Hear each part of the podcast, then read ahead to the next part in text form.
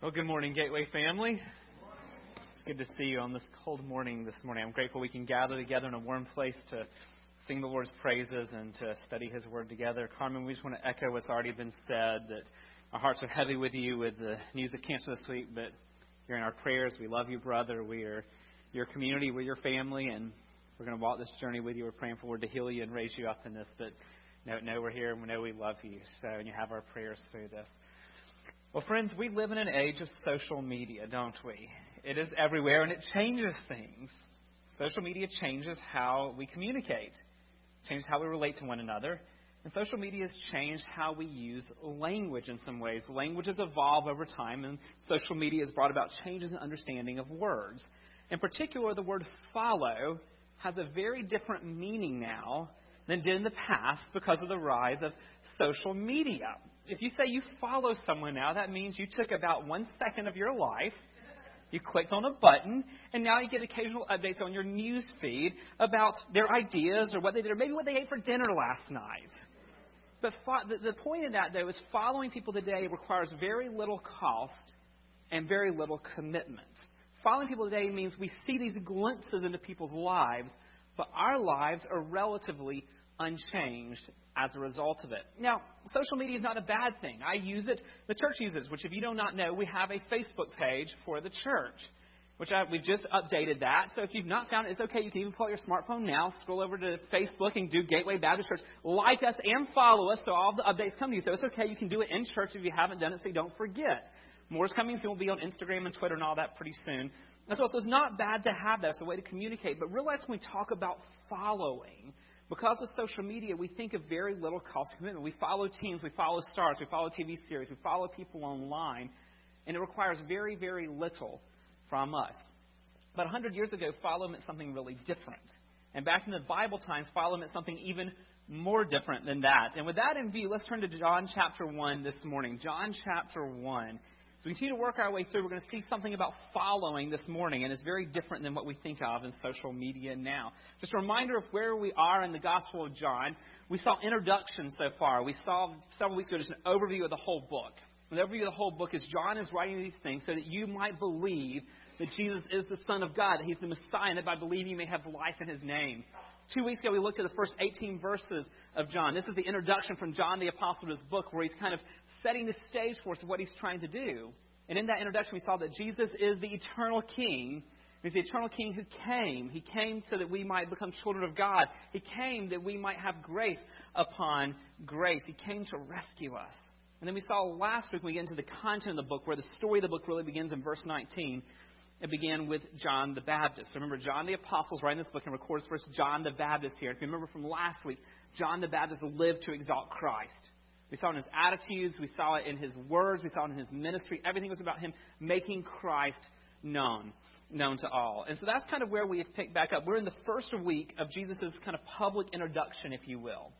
Last week we saw days 1 and 2 of the week where John the Baptist was introducing who Jesus is. Today we're going to be in days 3, 4, and 5. Of that same week as people begin to understand who Jesus is. And our story today continues where we left off last week, once again with John the Baptist. So we're going to pick up today in chapter 1, verse 35. Can I ask you to stand, please, in honor of the reading of the Word of God? The words will be on the screen, or you can look at it in your copy of God's Word as well. John chapter 1, verse 35. The next day again, John was standing with two of his disciples. And he looked at Jesus as he walked by and said, "Behold, the Lamb of God." The two disciples heard him say this, and they followed Jesus. Jesus turned and saw them following and said to them, "What are you seeking?" And they said to him, "Rabbi," which means teacher, "where are you staying?" He, Jesus, said to them, "Come and you will see." So they came and saw where he was staying, and they stayed with him that day, for it was about the 10th hour. One of the two who heard John speak and followed Jesus was Andrew, Simon Peter's brother. He first found his own brother Simon and said to him, "We have found the Messiah," which means Christ. He brought him to Jesus. Jesus looked at him and said, "So you are Simon, the son of John? You should be called Cephas," which means Peter. The next day, Jesus decided to go to Galilee. He found Philip and said to him, "Follow me." Now, Philip was from Bethsaida, the city of Andrew and Peter. Philip found Nathanael and said to him, "We have found him of whom Moses and the law and also the prophets wrote, Jesus of Nazareth, the son of Joseph." Nathanael said to him, "Can anything good come out of Nazareth?" Philip said to him, "Come and see." Jesus saw Nathanael coming towards him and said of him, "Behold, an Israelite indeed, in whom there is no deceit." Nathanael said to him, "How do you know me?" Jesus answered him, "Before Philip called you, when you were under the fig tree, I saw you." Nathanael answered him, "Rabbi, you are the Son of God. You are the King of Israel." Jesus answered him, "Because I said to you, I saw you under the fig tree, do you believe? You will see greater things than these." And he said to him, "Truly, truly, I say to you, you will see heaven opened and the angels of God ascending and descending on the Son of Man." Would you pray with me? Father, we are thankful for your word. Father, we are thankful that you've given it to us. Thank you for your kindness to us, that you've not left us without revelation, but you've revealed yourself to us. And God, I pray this day that you would open our eyes in new and deeper ways, Lord Jesus, to who you are, to what it means to follow you in all these things. And we ask it in Jesus' name. Amen. Thank you. You may be seated. So as you look at this text, this, if you will, calling of the first disciples, I want you to see one main idea throughout this text. It's simply this, that those who believe in Jesus follow him and invite others to do the same. Those who believe in Jesus follow him and invite others to do the same. Now, we're going to see several things here because there's several different people that are going to kind of unfold as the story goes forward and through these verses at the end of chapter 1. And we're going to see this theme emerge through it. Now, just real quick, in case you're comparing, if you've read John, you compare it to Matthew, Mark, and Luke, and you see something that we're reading in here, the call to these disciples is going to sound different here than what you've read in the other Gospels, what we call the Synoptic Gospels. Don't let that trouble you. This is not a conflict. It's not two different, problems here that are conflicting with each other. Rather, what John is focusing on here, what we're seeing here, is the call to be followers of Jesus, the call to be his disciples. What you see in Matthew, Mark, and Luke is a call to be the apostles. And so it's two different calls. So if you read what we're reading today and you hear about Peter's call, and you're like, but that doesn't sound like what it says in Luke about Peter's call. It's two different calls. This is the initial call to associate with Jesus, to follow him. What you have in the other Gospels is the call to be an apostle. So just make sure that's clear in your thinking in case there's any confusion there. But where our story begins here is with Andrew and John. Our first several verses that we just read was about them. So how do we know that? Because if you look in verse 35, it just says, the next day again, John was standing with two of his disciples. Well, how do we know that it was two of his disciples? Well, we talked about Wednesday night, if you're here with us, for how to understand the Bible. Context. If you're not sure what it is, go to context and look around at it. So you go down a few verses to verse 40. It says in verse 40, one of the two who heard John speak and followed Jesus was Andrew, Simon Peter's brother. So we're told clearly here that one of these two who hears is Andrew, but it doesn't tell us the other name. So how do we know it's John? Well, if you think about it, and I mentioned this in our overview week several weeks ago, is John's recording all this great detail for us about the life of Jesus. If he just tells us this is Andrew, he doesn't tell the other person. There's either a big omission here, or perhaps, and I believe what's going on here, is John the Apostle, like John the Baptist, wanted to make much of Christ, not of himself.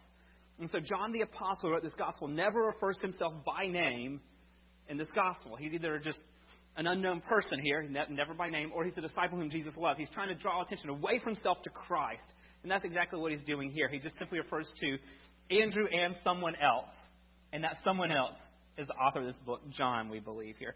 So what happens to Andrew and John here? Look in verses 35 and 36. The next day again, John was standing with two of his disciples. And he looked at Jesus as he walked by and said, "Behold, the Lamb of God." So this is the next day. Like I mentioned, this is day 3 of this first week of Jesus going public, and it continues with John the Baptist trying to exalt Christ. You notice the first thing he does when he sees Jesus walking by, he says, "Behold, look, pay attention, take notice of this." And what's he saying take notice of? The Lamb of God. And like I mentioned last week, if you were here, we love the phrase the Lamb of God, and we talk about it, we sing about it, but it only appears 2 times in Scripture. Where we saw last week in the earlier verses of John 1, and here's the only 2 places you find this. And Lamb of God, if you remember, is a reference back to all the Old Testament sacrifices and to particularly the Passover. And as the blood would flow and the innocent animals were sacrificed, that was all a foreshadowing of the one who would come and be the once and for all sacrifice to deal with the sin of the world. Jesus is that person. Well, the disciples hear John say this. And look in verse 37. The 2 disciples heard him say this, and they followed Jesus. Now, notice something here. John the Baptist never tells his disciples, this is the Lamb of God, go follow him. All he says is, this is the Lamb of God. And immediately, Andrew and John, the Apostle, follow him. Why?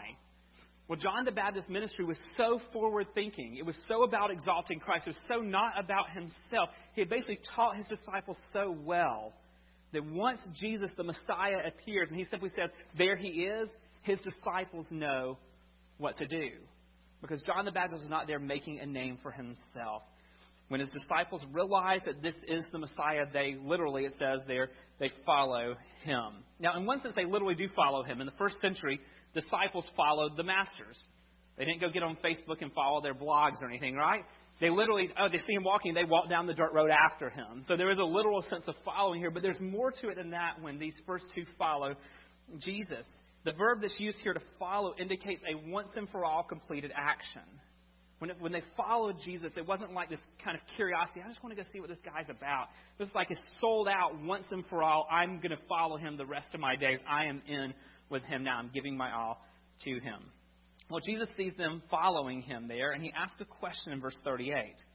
Verse 38 says, Jesus turned and saw them following and said to them, "What are you seeking?"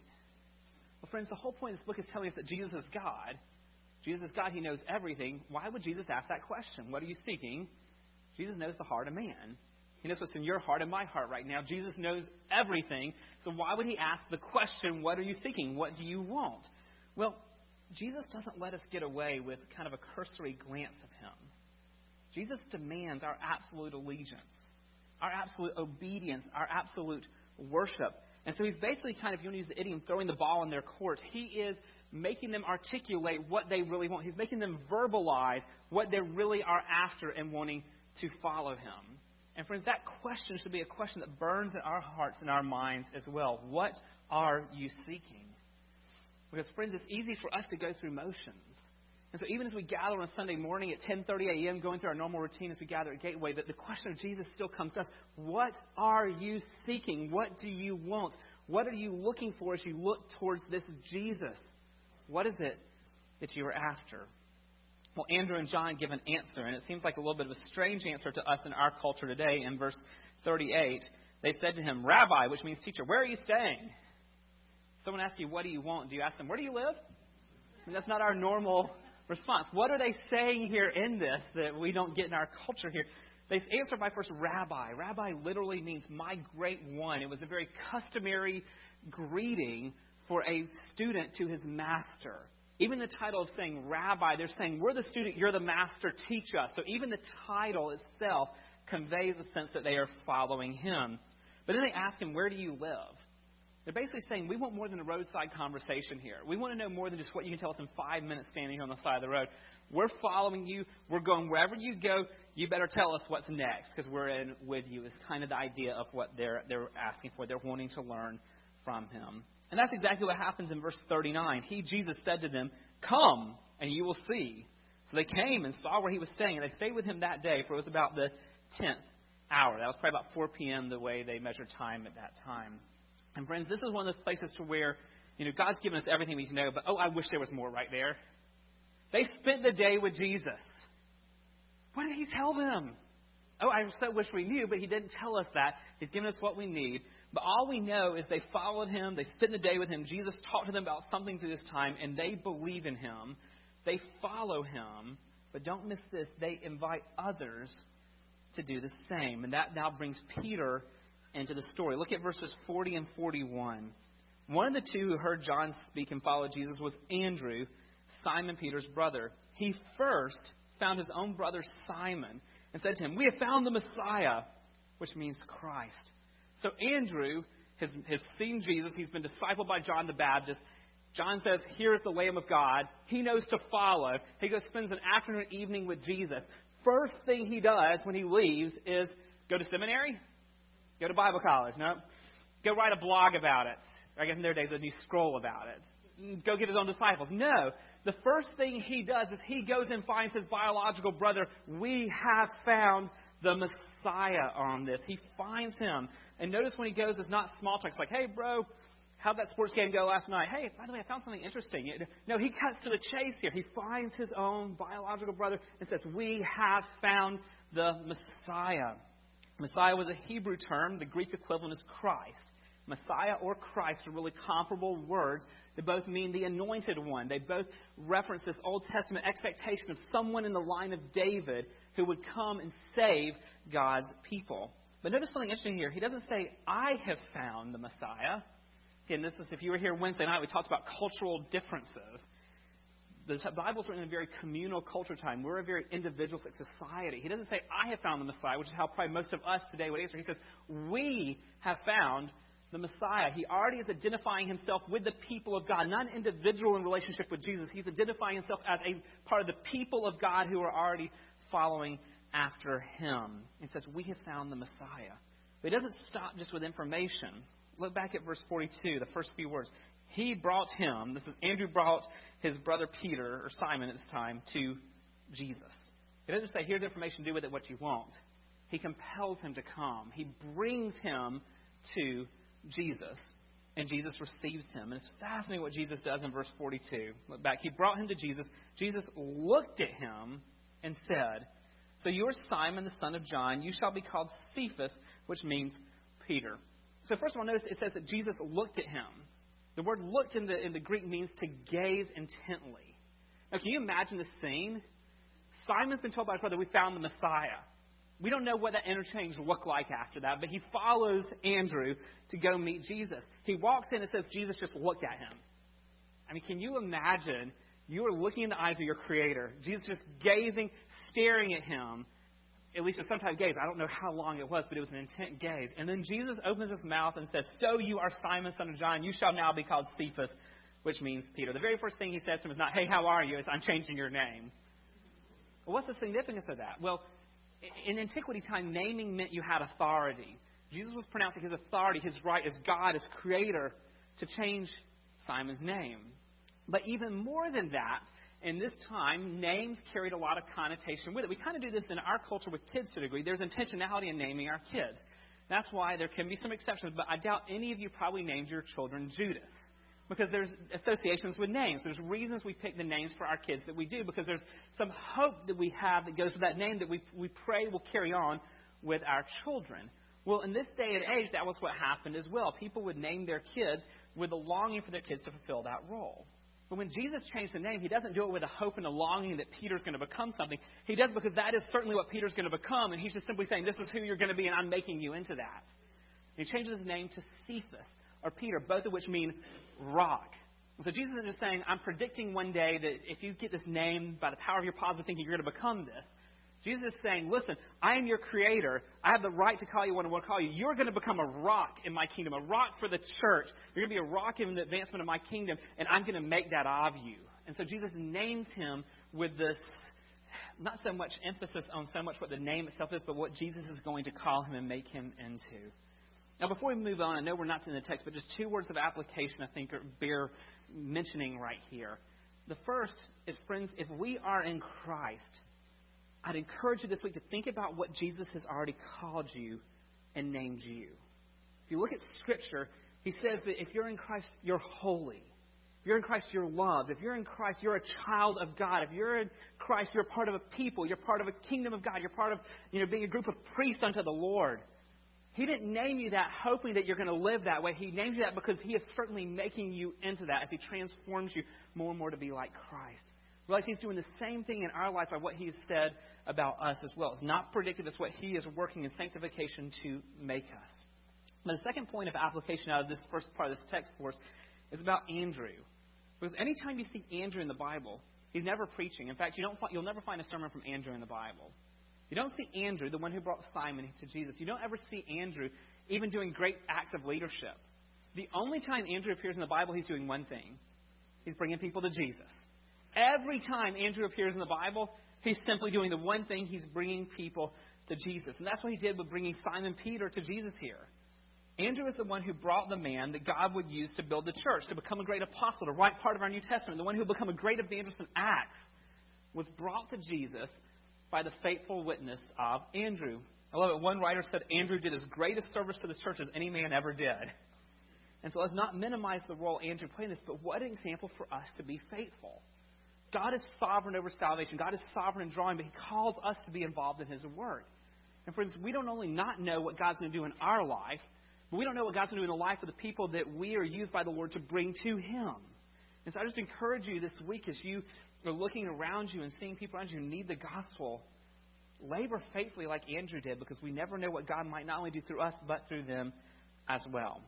So back to the text. So far in the text, we've seen that those who believe in Jesus follow him and invite others to do the same. We saw this with Andrew, with John, and with Peter. Our story continues in verse 43 with Philip, and we'll see the same pattern again. Look at verse 43. The next day, Jesus decided to go to Galilee.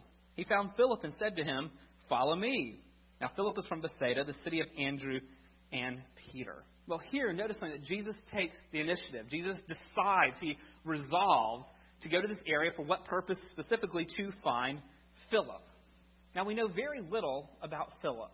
All we know about Philip is everywhere he appears in the Bible, he's not sure what to do, basically. Every time Philip appears, he's not your bold go-get-him like Peter is. He's very uncertain about what should be done in this. And all this shows us about Philip is that basically he was a very ordinary man. Nothing that would, in our mind, set him apart as a leader to be one of the early followers. But Christ makes it a point to seek him out. Because Christ doesn't look on the outward appearance. Christ has a plan and is going to use Philip for his kingdom. And he simply does what he says to everyone else, "Follow me." Like I mentioned earlier, follow here is present tense. That means follow and keep on following. It's not like just come walk after me and do what you want to do. The decision to follow Christ is not I'm going to pray the prayer so I don't go to hell. But it's rather I'm going to yield my life for the rest of my life and surrender to him as Lord, to follow him as my master, as my boss. That's a lifetime commitment that Christ is calling him to. And so here he, Philip, believes in Jesus, follows him, and like the others, he's going to invite others to do the same. And that leads us to the last person in today's account, and that is Nathanael in verse 45. So look at verse 45.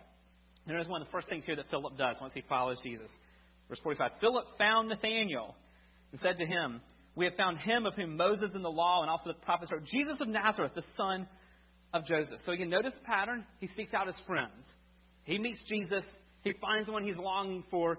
First thing he does, he goes and finds someone else he knows, his friend who needs Jesus as well. He basically is going to say something similar to what Andrew said. We found the Messiah. He's just going to do it in different terms. He says there in verse 45, "We have found him of whom Moses and the law and also the prophets wrote, Jesus of Nazareth, the son of God." He's defining Christ being the Messiah in terms of prophecy. And notice here, Philip also does what Andrew did. We have found the Messiah. Well, this is pretty quick. Christ has just called him, and immediately he's not identified his relationship with Christ. He's put himself in terms of God's people. We collectively have found him. It's another example of group identity in the Scriptures. Well, we don't know much about Nathanael either, so sorry if you're coming and want to know a lot about these people. We don't know a lot about Philip and not a lot about Nathanael as well. Nathanael only appears here in John. In fact, he doesn't appear in the other Gospels, which has led some to speculate, and I think they may be on the right track, that Nathanael was perhaps a secondary name for this individual. The name Nathanael means God has given. So it's more like a title-type name. And so what a lot of people speculate, because if you look, that Nathanael is not mentioned anywhere else with the apostles, the disciples. You don't see him in Matthew, Mark, or Luke, but you see people in Matthew, Mark, and Luke who are not mentioned here, that perhaps he had a second name. Some people think it might have been Matthew. Most people tend to think this would actually be Bartholomew. If you look at Matthew, Mark, and Luke in the Synoptic Gospels, there's a guy named Bartholomew, and every time you see Bartholomew, he's associated with Philip, which would make us inclined to believe that perhaps his name was something like Bartholomew Nathanael, Nathanael Bartholomew, but went by both names. We do not know for sure on that. Now, what we do know for sure, he was a skeptic at first. He was not one who just immediately jumped in and following Jesus. Look at verse 46. After his friend Philip comes and says, "We found the Messiah," look at what Nathanael says. "Can anything good come out of Nazareth?" Did you hear the skepticism in his voice on that one as you're reading the text here? What was going on here? It probably was not so much some type of prejudice as simply this. We'll see in another verse or two that he was a true Israelite. He understood Old Testament prophecy. He knew the longings for the Messiah to come. Nazareth was a town of about 2,000 people, minuscule in terms of influence and reputation. In his mind, the Messiah who's going to come and save Israel, why would he come from such an insignificant place? Surely he's going to come from a place with a Davidic heritage or something big happening. And in his mind, because of the messianic expectation, how could the Messiah really have come from this little insignificant town of 2,000 people? But notice what his friend Philip does. When Nathanael kind of asks the skeptical question, "Can anything good come out of Nazareth?" Philip's not like, "You idiot, come on." Doesn't like beat him over the head. "Come on, you're so dense. Why can't you get this?" Like, there's no berating. There's no calling him names. It simply just says, "Come and see." Man, what a great example, because we all have people in our lives that we're trying to share Christ with, and to not berate them, but simply just to invite them to come to see what Christ has done and is doing on that. And that's exactly what Nathanael does. Verse 47, he goes to him Jesus saw Nathanael coming towards him and said to him, "Behold, an Israelite indeed, in whom there is no deceit." Jesus says in him there's no deceit, there's no cunning, there's no guile, there's no trickery in him. That's in fact what you see. Though he's skeptical, he's willing to give Jesus a shot. And he comes to see in this. But it's interesting here because when Jesus basically welcomes Nathanael and says, "Here's an Israelite in whom there's no deceit, no guile, no trickery." Verse 48, Nathanael doesn't say, "That's not who I am. What are you talking about?" His response is basically, "You're spot on, Jesus." He said, "How do you know me?" Jesus says, "You're an Israelite. You have no deceit in you." And he goes, "How'd you know?" I mean, he basically is accepting what Christ has already said about him, which is fascinating because that again shows us that Christ can see into the heart of man on that. And Jesus answers this question, "How do you know?" with also in verse 48. Jesus answered him, "Before Philip called you, when you were under the fig tree, I saw you." Now, friends, some people start getting speculative here about what the fig tree symbolized and what he might have been doing under the fig tree. Well, that all misses the point. The point here is not the fig tree. The point is Jesus saw him when Jesus was not physically there. So now remember, John is trying to help us see that Jesus is the Messiah, the Son of God. And once again, he's showing us here that Jesus has supernatural knowledge. I mean, there's no way I can tell you when you walked in this morning like, "Hey, I saw you sitting at your kitchen table with your red cup of coffee with your ESV study Bible this morning. So you were gazing out the trees in your back." Yeah, I can't do that. I'm a man. But Jesus is saying, "Hey, guess what? I saw you." Just as you would be kind of freaked out if you walked in this morning and I said, "Hey, I saw you a red cup of coffee this morning on your table while you're reading your study Bible, looking at the trees in your back." You'd be like, "Whoa, something's not right here." That's kind of Nathanael. I mean, he realizes what's at stake here, that Jesus has seen this, that Jesus has supernatural knowledge here, and it's almost like he's struggling to answer. Look at verse 49. It's like he can phrase every name he could think of. Rabbi, Son of God, King. Like, it's almost like he's trying to figure out how in the world do you respond to that. But don't miss in his response what it's showing. He just says that Jesus, you are the King of Israel. And when Jesus sees him, the first thing he says is, "You're a true Israelite." So, and basically Nathanael admits that. So he's already admitted under Christ that he is an Israelite. Now he's saying, Nathanael's response is, "You are the King of Israel." He's saying to Christ, yes, I'm an Israelite, but you are my King. So don't miss that as he talks about Christ being King of Israel. It's a personal acceptance of Christ as well. And after he believes, look at what Jesus says in verse 50. Jesus answered him, "Because I said to you, I saw you under the fig tree, do you believe? You will see greater things than these." You'll see greater things than these. So yes, this insight, the supernatural insight Jesus had, it was amazing, but there's even more amazing stuff happening. When we get back to the Gospel of John in 2 weeks, we're going to be in John chapter 2. We're going to have the first miracle, the turning of water to wine at Cana. That's going to be even more amazing. We're going to see all these miracles and things that show that Jesus is God, and these are all amazing, greater things, but there's something even greater than all those. And Christ turns that in verse 51. What is the greatest thing that Nathanael was going to see? Look at verse 51. And he said to him, "Truly, truly, I say to you, you will see heaven opened and the angel of God ascending and descending on the Son of Man." Now, for us, this imagery loses a little bit something. But first of all, in verse 51, the "truly, truly," Christ is commenting on something important. He's literally saying, "Amen, amen, watch out, listen to this. I say to you." The "you" here is plural. So he's turning it not just to Nathanael, but this is to all of his followers. Everyone who's listening, you listen. You all listen up. This would be, again, a place we could translate this "y'all" if you wanted to use a southern rendering of this. "Truly, truly, I say to y'all, y'all will see heaven opened and the angels of God ascending and descending on the Son of Man." This is addressed to a wide audience here. What is he talking about here? Remember, Nathanael was a true Israelite. Nathanael was a true Jew. What Jesus is referencing here is back to Genesis chapter 28. And if you go way back to Genesis 28, remember Jacob's Ladder? We have a song that gets sung, "We Are Climbing Jacob's Ladder," which is not theologically accurate, but just a good song overall. But in Genesis chapter 28, this is what happens. Jacob left Beersheba and went towards Haran, and he came to a certain place and stayed there that night because the sun had set. Taking one of the stones on the place, he put it under his head and lay down in that place to sleep. And he, Jacob, dreamed, and behold, there was a ladder set up on the earth, and the top of the ladder reached to heaven. And behold, the angels of God were ascending and descending on it. And behold, the Lord stood above it and said, "I am the Lord, the God of Abraham your father, and the God of Isaac." So this is obviously the image when Jesus is referencing the ladder here. This is what Nathanael and anyone else listening with Jewish background is going to think about. But notice there's a huge, huge change here that I think will unlock the meaning for us today. Jesus says, "Truly, truly, I say to you, you will see the heaven open and the angels of God ascending and descending on the Son of Man." The big change is in Genesis 28, there was a ladder that the angels were ascending and descending down.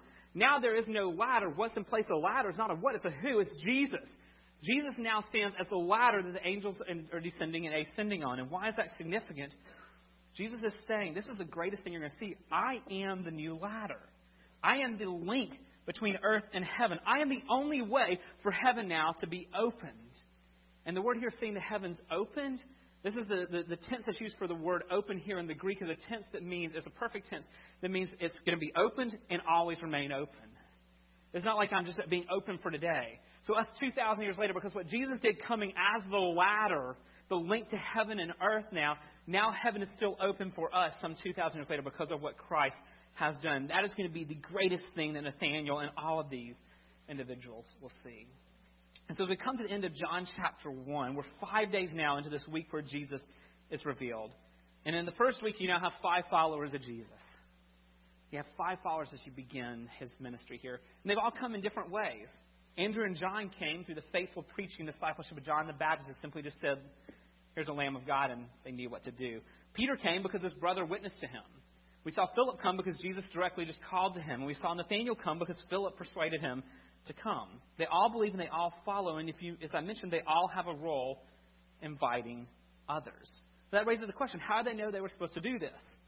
Jesus has not yet taught them they're to be fishers of men. That comes in the apostolic call that we see in the other Gospels. How did they know they were to be fishers of men?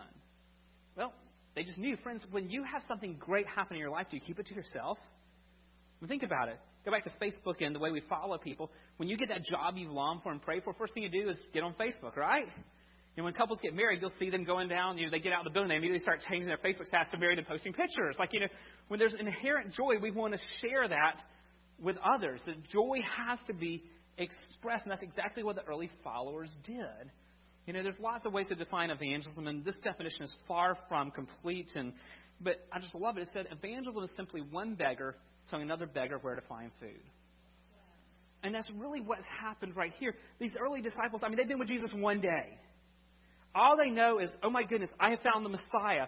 I am satisfied. My heart longing to see the Messiah is here. I can't keep it to myself. I've got to let others know as well. And that's exactly what they do. And so as we come to a close, and before we come to the Lord's table for communion, I believe this text, like I told you early on in John calls for all sorts of questions for us to answer and calls for decisions from us to wrestle with these things. John was written that we might believe. And so the first question for us as we look through the end of John 1 is, do we believe? Do we believe that Jesus really is the Son of Man, the term he uses here?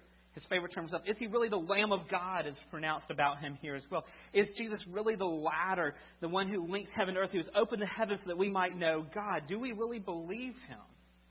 And if so, have we heard him say, follow me? He doesn't say pray a prayer and then go live like you want.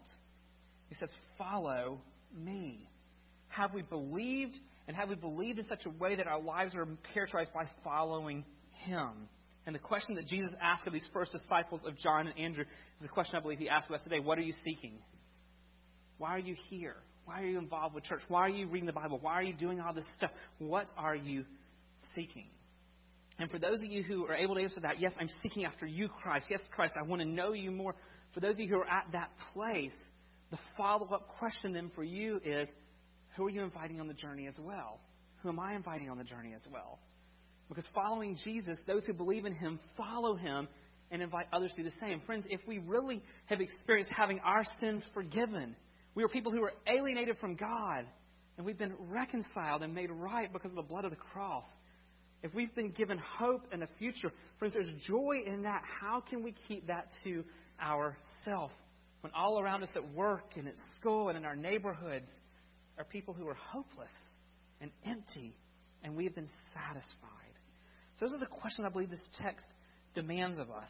But that also then leads us to, as we come to the Lord's table, to communion or the Lord's Supper. If there's an image I want you to think about this morning as we come to the Lord's table, it's that of what we were just reading, where Jesus connected from Genesis that he is the ladder.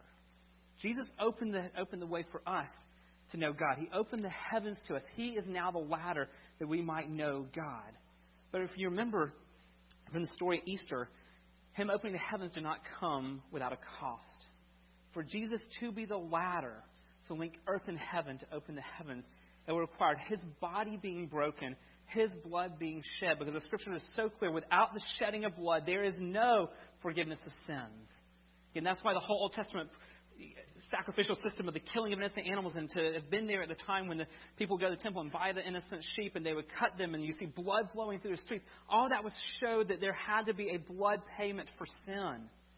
Christ came to die in our place, to be the sacrifice so that we might be reconciled to God. For him to be the ladder to open heaven for us came at a high cost. His body was broken, his blood was poured out that we might be reconciled to him. And to help us understand that, God in his grace has given us communion, or the Lord's Supper. This was a time when Jesus took the Passover with his disciples.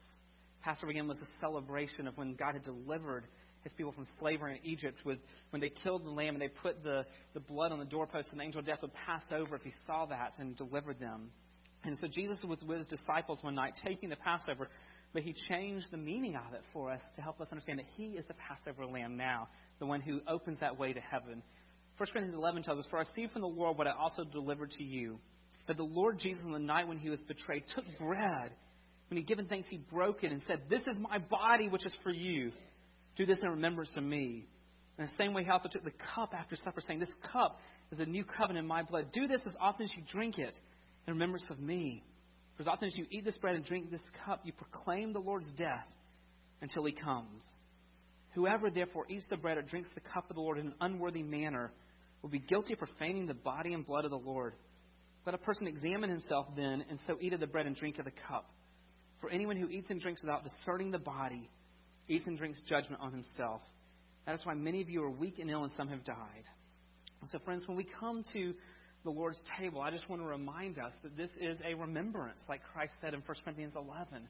This is a chance for us to remember the cost that was paid that we might be reconciled to God, for the heavens to be open and for that ladder to be there, for Christ to be there so that we can be reconciled to God. It came at a cost. And so when we come to the Lord's table, when we come and we break the bread and we tear a piece of bread and we take to the cup, this reminds us of the body of Christ that was broken on our behalf. It reminds us of the blood that was spilled for him. And so I just encourage you in just a moment as we receive the Lord's Supper, before you take it, take a moment to reflect on what Christ has done. This is only for those who are in Christ. If you're still wondering who this Jesus is, we invite you to watch and to observe. But this is for God's people. If you have trusted Christ as your Lord and Savior, if you followed him, this is for you. There's no shame in staying in your seat if you need to just think about these things or just do business with God and talk to God this morning. But if you are in Christ, if you followed him, we invite you to come, to take of the bread, to take of the cup. And I encourage you when you return to your seat, to look at it for a minute, to think about it, to remember what it symbolizes, and to thank God that Jesus is that ladder now, that we might be reconciled to God, that the heavens have been opened because of what he did. I'd encourage you to say a prayer where you are, to thank God for the sacrifice that was made for you to have forgiveness of your sins, and take it with thanksgiving in your heart. Some of our deacons are going to come now, and they're going to help us to observe the Lord's Supper. They're going to have you come forward in sections to receive the bread and the cup as you come down the center aisle and return to your seat. They will direct you on that. And for those with dietary needs, we do have gluten-free bread up here for you as well. While others are coming, I'd encourage you to have a prayerful spirit and to reflect on what Christ has done. His body was broken for the forgiveness of your sins. Let's rejoice in the salvation we have in Christ now.